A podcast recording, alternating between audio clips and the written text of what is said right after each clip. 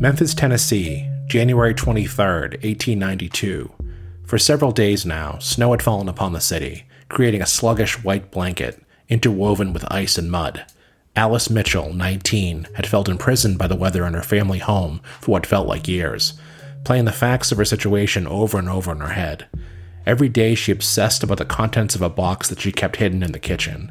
It was full of love trinkets, letters, a photograph, and an engagement ring that would never be worn. Alice was devastated by heartbreak. And as can happen with heartbreak, thankfully infrequently and usually with people that are already troubled, it had taken hold in her soul. It had begun to fester, turning into something dark and ugly. Her love, she knew, was slipping out of her grasp, possibly into the arms of someone else, a man, probably for good. She couldn't bear it. She had done something extreme before, trying to make her love take poison with her in a grand, irrational gesture meant to bind them together forever in the afterlife. When her love wouldn't, she'd simply taken the poison herself, but had managed to survive. It was time for another grand gesture, this one fueled by desperation and a need to do something, anything, to make the pain stop. The woman she loved, who had already moved away, was back again, near her once more, visiting Memphis briefly, tantalizingly in reach, and maybe for the last time. Alice wrapped herself up to face the cold, and she set out in the family's buggy, steering the horses to her best friend Lily's house. Lily was taking care of her younger nephew that day, and she brought him along for the ride. Neither had reason to suspect that anything was wrong. The girls would often ride the buggy into downtown Memphis, the 1892 equivalent of teenagers cruising to the mall. What remained unspoken between them, though, was their most recent rides were for the purpose of surveillance. Alice, obsessively looking for signs that her love was back in town. She'd become an experienced sleuth when it came to the whereabouts and movements of her newly ex fiance, and she knew that Freda, the love of her life, was visiting Memphis this week with her sister and staying at the home of the widow Kimbrough. Freda's last brief letter, so curt and cold, much, much worse than a long emotional farewell, said she would probably be leaving on a steamer after this visit. Alice knew exactly which one, and she knew that Freda would have to board the ship before sundown. It was now or never. So, at 3 p.m., Alice steered the buggy containing her and her passengers toward the widow Kimbrough's house on Hernando Street. As they reached the home, the door opened, and Freda emerged, along with her sister Jo and their friend Christina. Alice's heart caught in her throat. It was her, here, now, on the sidewalk. They followed the trio slowly in the buggy, their prey unaware. And yes, they were all moving towards the waterfront. Freda was leaving. Alice pulled ahead of the three girls and stopped the buggy at the post office. She leapt out and stood there, watching them walk past her. The girls appeared to either not notice her or deliberately chose to ignore her. After all, the Ward sisters had been forbidden by their elder sister, the woman who raised them, from communicating with Alice or Lily ever again. Later, Alice would say that Freda saw her, and their eyes met, and Freda had winked at her once with her right eye. When they had been together, blissful in their love, they had made the slightest gesture into a romantic code. To Alice, Freda had told her she still loved her with that wink. She froze for a moment as Freda and company moved out of sight, and then suddenly took off after her in a mad dash, with Lily calling after her from the buggy. Alice screamed over her shoulder that she was going to see Fred, her pet name for Freda. She still intended to do what she came to do. She had something for her love. In her dress pocket, she clutched a gift for Freda. It was a final one. It was her father's straight razor. You're listening to Wicked Gay, a true crime podcast about gay people doing awful things.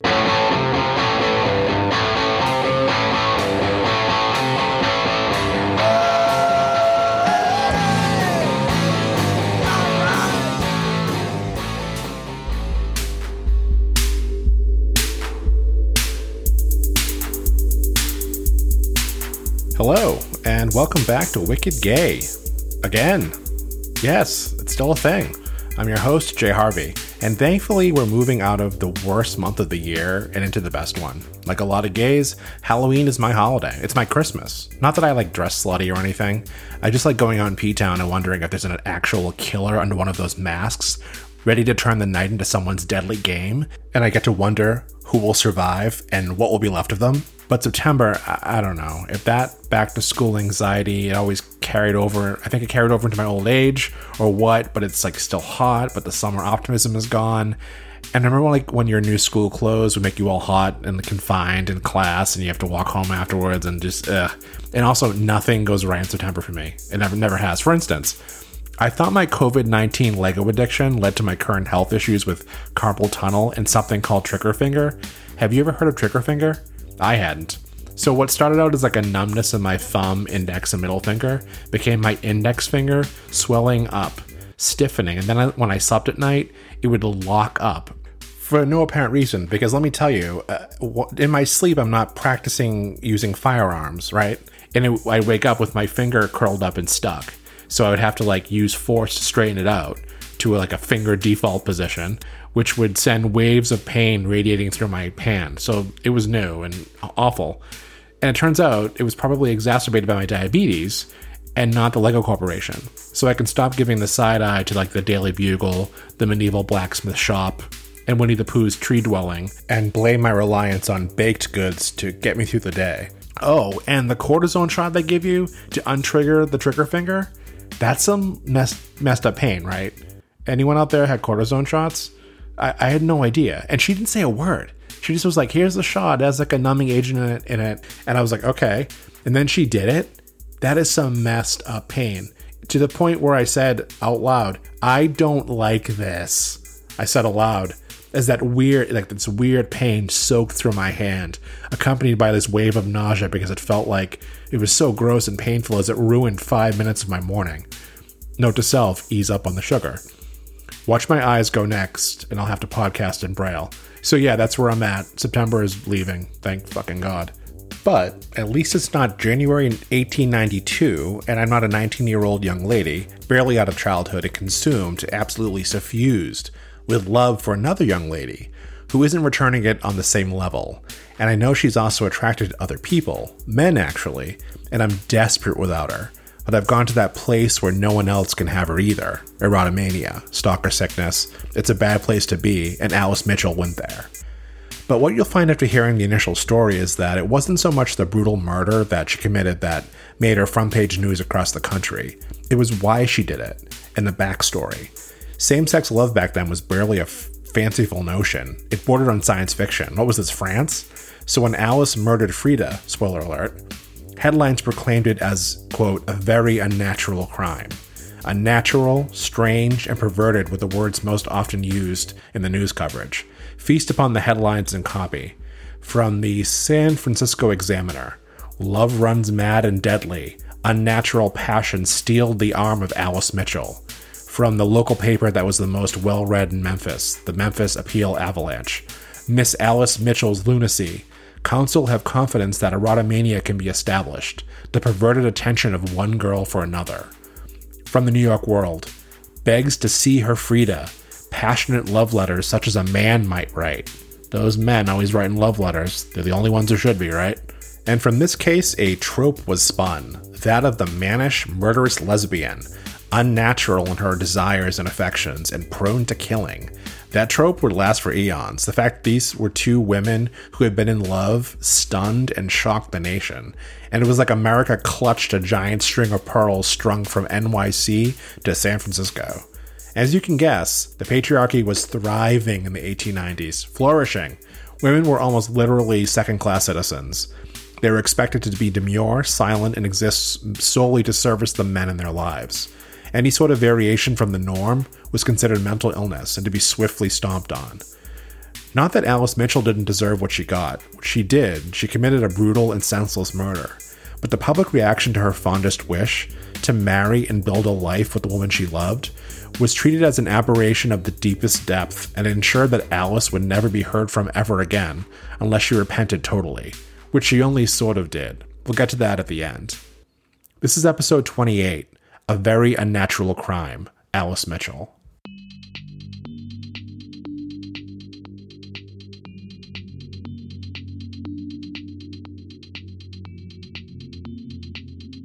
The majority of this week's episode is sourced from a very good true crime book called Alice and Freda Forever A Murder in Memphis by writer and historian Alexis Coe. Coe used all the historical documentation she could find to rebuild the story of this long ago time, as well as filling us in on what society was like in the early 1890s in the US, and how that influenced the case, how it was handled in the courts, both legal and the one that we call public opinion. Alice and Freda Forever even has these sad, wistful, stark looking illustrations by Sally Klann or Klan Klan that really adds this kind of old timey, almost Edward Gorey like feel to the proceedings. Check it out. I also used the old standby Wikipedia to write this episode. Alice Jessie Mitchell was born on November 26, 1872, to George and Isabel Mitchell. She was the youngest of five children. Her family worried early that because they would notice as she grew up, she was a tomboy who never seemed to be interested in the toys and activities that young girls were supposed to be into. As you can imagine, late 1800s, girls were supposed to like dainty things like lace kerchiefs and darning socks, and guys were supposed to be into like, I don't know, dueling pistols and buggies or some bullshit. That wasn't Alice. As a side note, luckily things improved with time. I mean, I really wanted Barbie's four floor townhouse when I was a kid. The one with the elevator and all the space given to reflective surfaces and jewel tones. I never got it mom. But I wasn't discouraged from wanting it either by my parents. And my dad was an Irish Catholic mailman from Dorchester. That's a neighborhood of Boston, by the way. In fact, he once made me a dress for my Barbie, my knockoff Barbie, from out of leaves from the yard. I mean, he drank, but that was still a really loving gesture and absolutely some societal progress for all of us. Thanks, Dad. So yeah, Alice wanted to play on the swing. I, I swings, I guess it was considered a boy activity back then, and to play football and baseball. She was very close with her brother Frank, with whom she did more boy stuff like shoot marbles and rifles. As for the aforementioned sewing, Alice's mother tried to teach her, but she was very resistant to it and never seemed to be able to learn how kind of like me in sports. All this would be testified to during Alice's trial. Special note was taken that Alice never seemed to develop any interest in boys as she became a teen, and horror of horrors was sometimes rude to young men. Honestly, that sort of thing seemed to be grounds for putting you in a mental hospital, and it did happen. Alice eventually attended the Higbee School for Young Ladies, which is where the well to do in Memphis sent their daughters back then in order to become young ladies. Proper ladies. That's where she met Freda Ward. Alice and Freda hit it off right away, and they were fairly open about their relationship. You see, despite same sex love being not even a concept in people's heads, it was sort of expected um, and accepted that young women would have intimate relationships with each other that involved kissing, hugging, holding hands, even, almost as a rehearsal for the more serious and proper relationships they would have, they were expected to have with young men in the future. It even had a name, it was called chumming, which I get it, they were chums. Hello, old chum. But that name, for some reason, also summons images of Roy Scheider shoveling dead fish to catch the attention of Jaws, chumming. And in related Alice, uh, sorry, related Higbee School for Young Ladies news, Alice's best pal Lily also went there, and she was also chumming with her fellow student and Freda's older sister Jo. It was considered all very innocent, and for many of these young ladies, it was. We're not talking like they were full on tongue down the throat under the bleachers after a class or whatever. But for girls like Alice and Freda, who had full on love feelings for each other, it was a handy cover. And yes, love developed between them. Alice's love for Freda grew into an obsession. Things seemed bleak, though, when Freda's older sister, Ada, moved them away to Gold Dust, Tennessee, and then her dad took a more prestigious job and followed soon after. However, Freda managed to convince her sister and father to let her visit Alice on occasion, and when she did visit, the girls would manage to stretch the visit into weeks on end. Young ladies weren't expected to hold jobs back then. Honestly, they were supposed to flit around the house and learn the harp and other condescending bullshit, so they had time to visit each other for weeks on end. And in Alice and Freda's case, they shared Alice's bed during these visits, so they were in each other's hoop skirts or whatever, and bully for them, I say. But things weren't stellar between the two. Despite their carefully worded love letters and their visits, Freda's feelings for Alice just weren't as strong as Alice's were for her. Alice would eventually find out that Freda was being courted by two men in addition to Alice. There was infidelity in the relationship, and it began to prey on Alice's mind, these men, and Freda's lack of utter, complete devotion to her. One night in December 1891, Freda was visiting, and as she lay sleeping in Alice's bed, Alice laid wide awake beside her, clutching a bottle of poison, laudanum. And before she fell asleep, Freda had just confessed that two men were courting her, and that she had feelings for both of them. Worse, this confession came the night before Freda's return to Gold Dust, Tennessee, where she would be an hour and a half away from Alice and Alice's influence or control. This is where or when Alice first got the idea that either Freda or herself had to die. This idea that the two women had to die if they couldn't be together would bury itself in Alice's mind and remain there until she made it happen. She later made a written how to kill list after this poisoning failed, with ideas for how the deed could be done. Freda woke at some point to see a bottle of poison in front of her face and Alice staring at her. Alice let her live that night, but she still had the bottle of poison. Uh, when she accompanied, she had it on her when she accompanied Freda onto the steamer that would take her back up the river to Gold Dust. She followed her into her stateroom, locked the door behind her, uncapped the poison bottle, and said, Marry whomever you want. And then she drank the entire bottle. Dramatic. So Alice survived the overdose attempt, but probably dealt with symptoms like an unbearably itchy rash, breathing problems, and obstructed bowels that resulted from that usually results from a laudanum poisoning. But was it as bad as trigger finger, I ask you? But yeah, she clung to one of them having to die. Unless she had a plan. She finally came up with a plan where they could both live together and not have to die. She detailed her plans for the future in three separate letters to Freda. Each one contained a marriage proposal. Her thought was that Alice would permanently live life as a male so that they could marry. She'd be known as Alvin J. Ward, she would take Freda's last name, and she would assume all the, ma- the male roles in their new family. They would settle in St. Louis. Uh, Alvin would find a job and support Freda fully. They get a house, the whole thing, and live happily ever after. And Freda accepted. Alice had secreted away sums of money, enough money to buy a house, to start their life together. The money she did spend was on an engagement ring, ready to give to Freda, the whole bit. She even had the ring engraved, from A to F, it said. She knew that this is the only way they could be accepted as a couple by society if she was a man married to a woman. And a bit about Alice living as a man. It doesn't appear from courtroom testimony and historical records that this was a true form of gender expression for her, Instead, it was more of a means to an end. She felt that living as a man was the only way she could live the life she wanted with the woman she loved. And that's saying something. Alice was also somewhat of a control freak, as you've probably guessed by now, so she could claim all the rights of a husband over Freda, too. And, a, and husbands had rights over women back then. On Freda's part, she got caught up in the fun of this planned subterfuge and she and pulling one over on society and everybody else and their family and running away the whole deal. It's very like fun drama for her. She was always described as the more frivolous one. She liked to be as daring as possible in their displays of affection in public, seeing just how far chumming could go. Alice always asked her to tone it down. It always seemed like more of a game to Freda, which was telling seeing as her affections became fickle over time. Freda advised Alice, though, on what to wear as a male, what she would wear, and even inexplicably recommended that they be married by her own family's reverend, which was crazy and might demonstrate how lightly Freda took the whole matter. And and really probably thought of it as a game, not getting how deadly serious Alice was about it and everything else.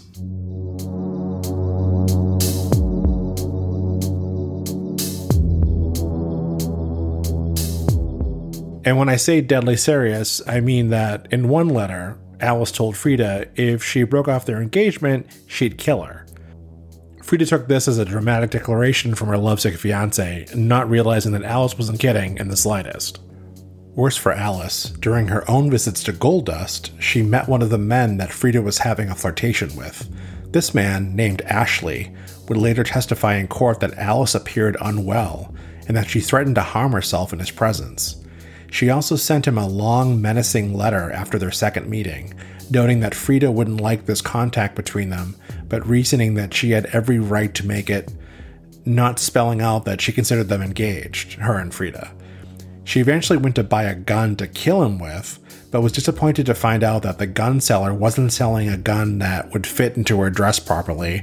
You know, you couldn't really have the butt of a gun hanging out of your bustle or something back then. Then the worst happened. In August of 1891, Freda's older sister, Ava, Uh, well, first of all, backstory. Since the mother's death, the Ward mother's death, Ava took had to take over the eldest daughter, took over the mother duties. So she raised Freda and her sister Jo. So she assumed the mother role in the house. She was the one who had moved the Ward clan to Gold Dust to be with her new husband. So Ava had noticed the intense, intimate closeness between the supposed best friends, Freda and Alice, and it worried her and repulsed her. But she hadn't the grounds to act on it. After all, chumming was a thing, two young girls rehearsing for when they would be courted the same way by men. But Ava then got a hold of a series of letters from Alice to Freda and realized fully what was going on.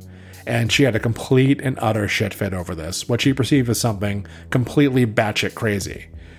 She discovered that Freda planned to run away into the summer night, meet up with Alice, and escape to St. Louis to be together, and planned to marry. She stopped Freda from leaving that one summer night, got the entire story of what was going on out of her. She forbade Freda from having any communication with Alice ever again.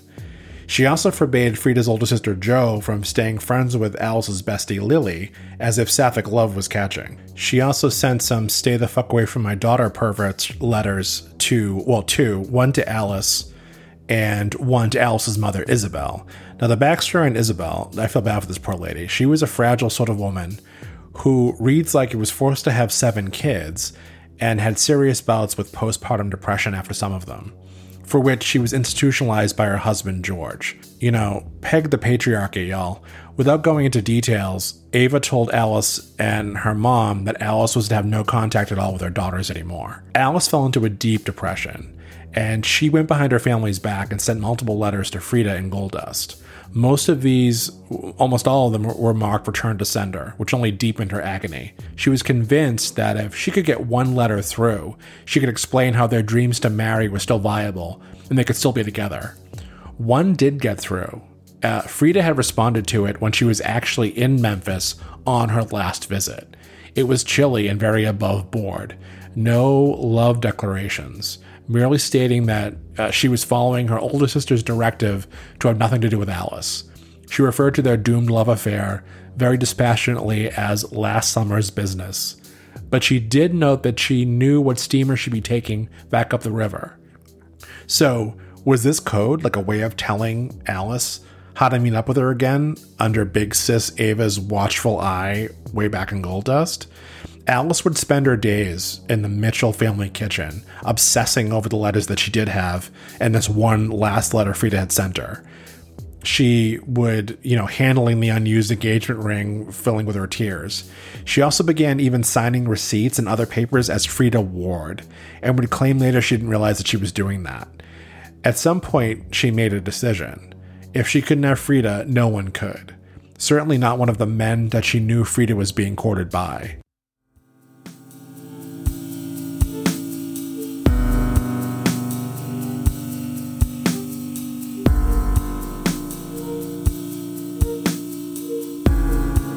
And in November, Alice stole her father's straight razor, and she would carry it around with her in her dress pocket wherever she went, just in case Freda came to town.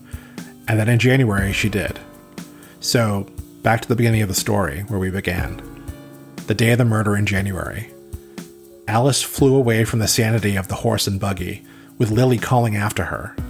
Lily's nephew must have been what the fuck, especially when Auntie's friend returned to the buggy covered in her girlfriend and her girlfriend's sister's blood. We'll get to that in a second. So, Freda, Jo, and their friend Christina were headed toward the dock to board the Aurora Lee, that was the steamer, back to Gold Dust, when Alice comes bounding over the thawing ice, her father's straight razor gleaming in the gaslight held above her head. Christina saw Alice, saw her face, and looked completely shocked. Freda turned to see what she was looking at, what had startled her and she was greeted by the horrifying sight of her ex girlfriend brandishing her dad's favorite shaving implement and looking really crazy. With her first swoop, Alice slashed her beloved across the face. Freda screamed and tried to staunch the bleeding, and her sister Jo wasn't having it and came to her defense. She called Alice a dirty dog and tried to fend her off with her umbrella. Alice was not bothered by this in the slightest, and she swiped at Jo with the razor and gave her a deep cut across her collarbone. Jo recoiled and screamed at Alice to leave her sister alone. Alice grabbed the umbrella out of Jo's hand, turned around, and swung at Freda with it and knocked her hat off. Freda began to stagger towards the boat, seeking safety. I mean, she's bleeding from her face. Jo was taken care of, so Alice ran after Freda. Jo called her a dirty dog again and told her she'd hang. I don't care if I'm hung, I want to die anyways, Alice screamed back over her shoulder as she pursued Freda Ward. The ground was icy, and Freda was slipping and staggering. Alice easily caught up with her, and she finished the attack by cutting her throat and killing her. Then she ran past back past Jo and Christina and the horrified witnesses and hurried back to the buggy. And she told Lily what she'd done. Can you imagine the nephew's reaction? He's probably like hiding behind the seat, shiver, shivering. In a move that Lily would come to regret, she told Alice that she needed to go tell her mother what she'd done. So later on, poor Lily would be charged as an accessory to murder. And it wouldn't look great to the judge and jury that she told Alice to go talk to her mom instead of telling her to go to the cops and turn herself in. Both Alice and Lily would be arrested on murder charges. Lily would eventually be released on bond, but Alice would spend months in jail while controversy over her and her crime raged across the country. Her father was a fairly prominent figure in Memphis, and he got her two of the best lawyers he could find, one of them who would eventually go on to be Secretary of War under Theodore Roosevelt. As was typical of the time, Alice's father, George, he was a successful merchant. He ran the show. He determined that Alice would go with an insanity plea just as he had determined that his wife Isabella should be institutionalized when she suffered those bouts of uh, postpartum depression. Also, Alice had confessed to the murder to the cops, and there were multiple witnesses, so not guilty wasn't going to work with anybody. But George Mitchell decided his daughter was mentally ill solely on the basis of her reasoning for murdering Freda, that she was in love with her, and that she couldn't stand the thought of anyone else having her. Also, he was the many, many pe- one of the many, many people who thought the idea of two women marrying was sick and crazy talk. The press went, as the press always does, full tilt boogie sensationalist on Alice and the deceased Freda.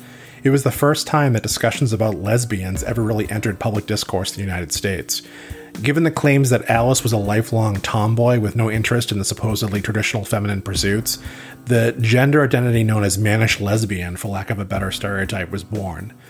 The judge that presided over the case was Judge Julius DuBose. He loved the attention that the case brought him. Remember Judge Ito back during the O.J. Simpson trial? That's kind of what we're getting at here. He paid very careful attention to how he was portrayed in the press, and it often affected his rulings in court. This is one of the first show trials in the U.S.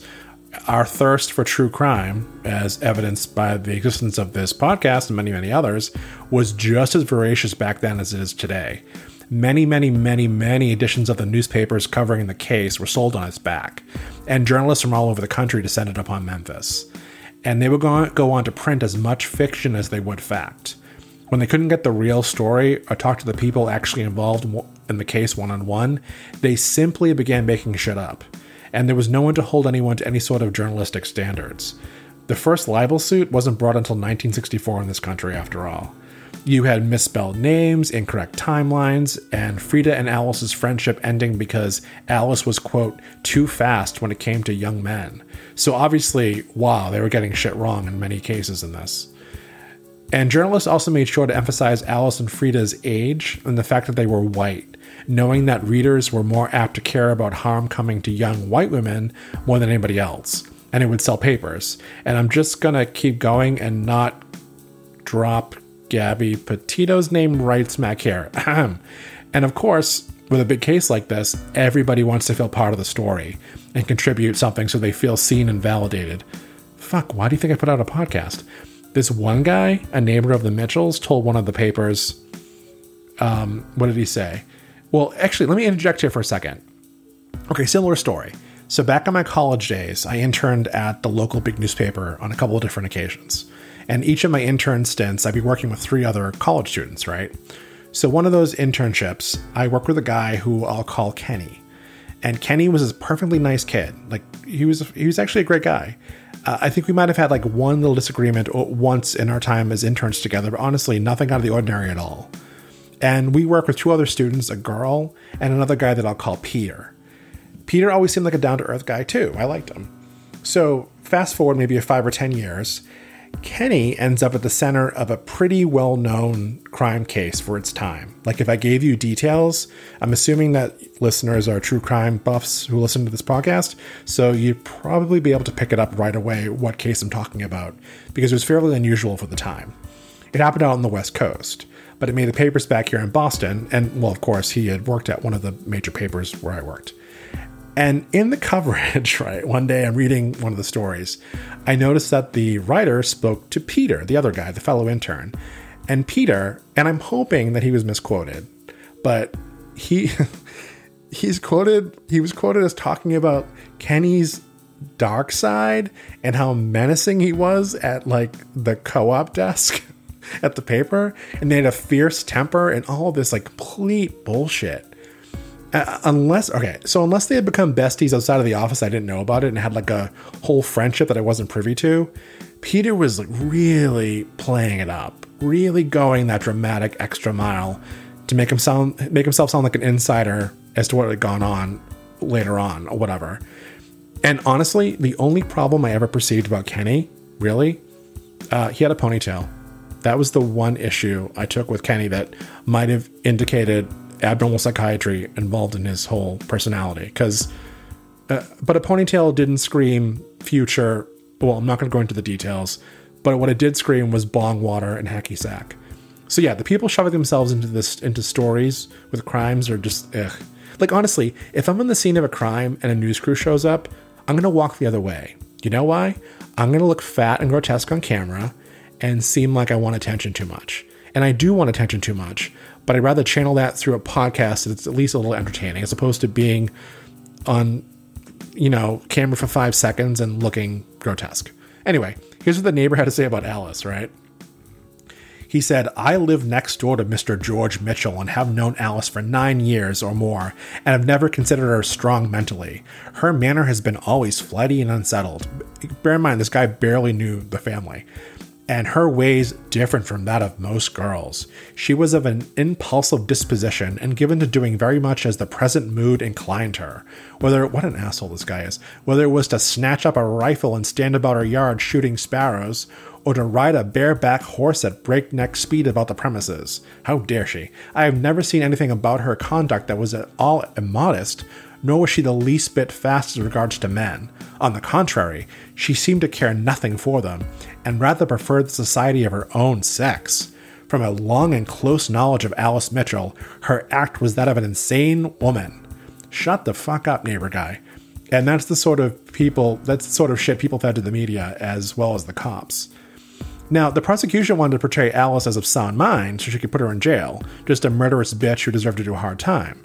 That was proven difficult when one of the papers got a hold of part of Alice's statement to the police.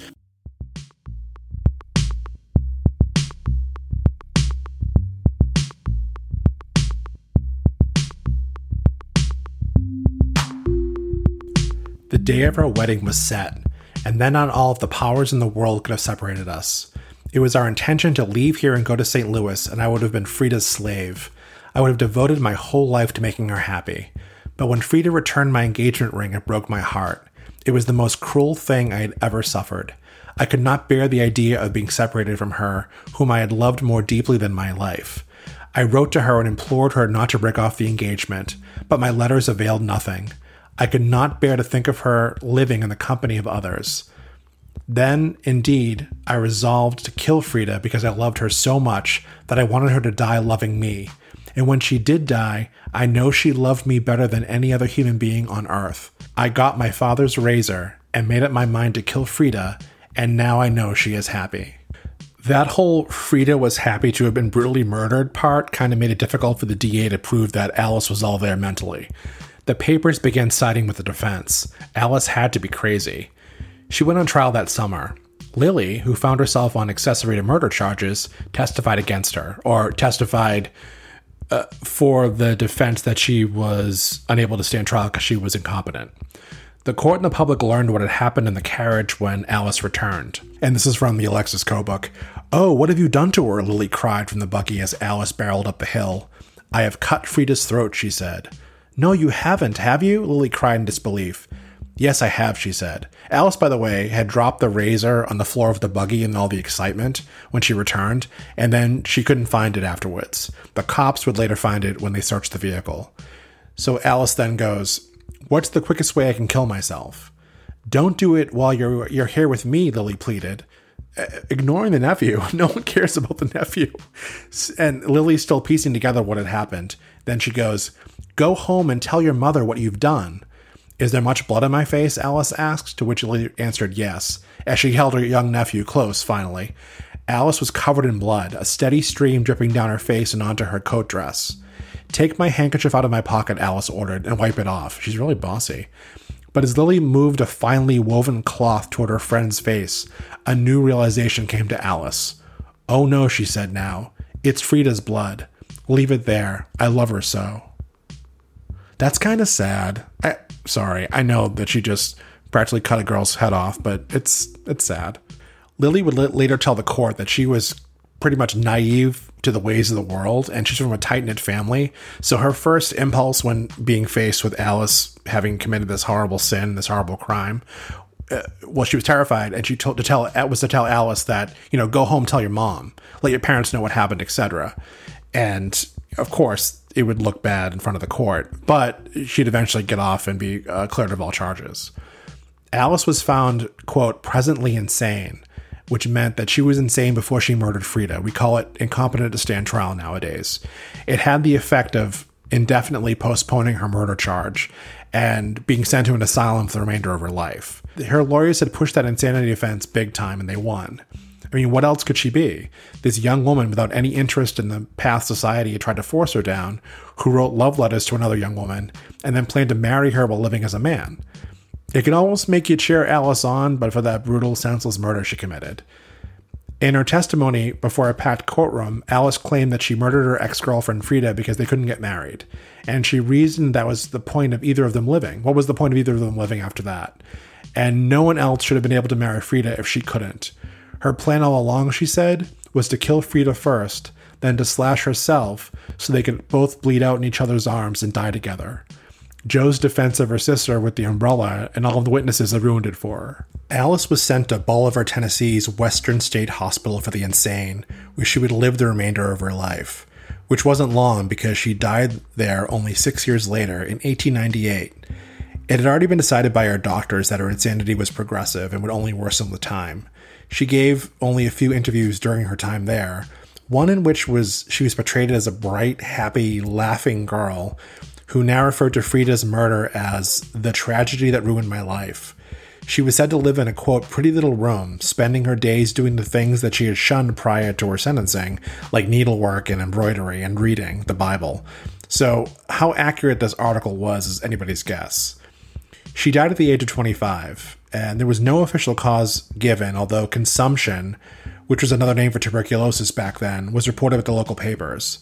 She was described as having had wasted away, and it was attributed to her, her supposed insanity, and as something that usually happens to the insane.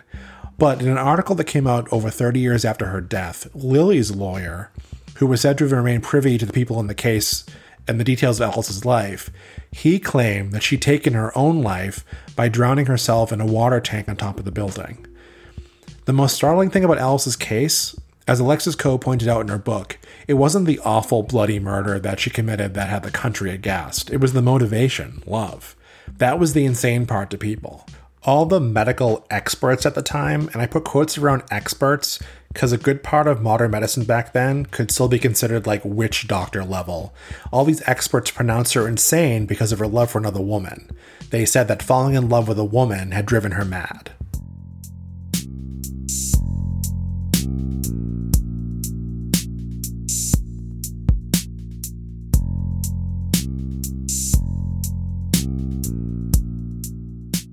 That's Gay for this episode. Thank you for listening. And if you haven't yet, please rate, review, like, click a star, etc., etc., etc., on whatever podcast app you use to listen. Our theme song is by Gino and the Goons. Additional music by JB. Artwork by Paul Chapman, who is moving away from Boston, and I'm very sad about it. I'm going to miss you, Paul, and your lovely husband, Chris. And audio engineering by the other Mr. Harvey. Oh, and you can drop me a line at wickedgaypod at gmail.com. And if you've got any suggestions for cases or whatever, you know, hit me up. You can also hit me up on Wicked at Pod on Twitter, Facebook, and Instagram. You've been listening to Wicked Gay, a true crime podcast about gay people doing awful things.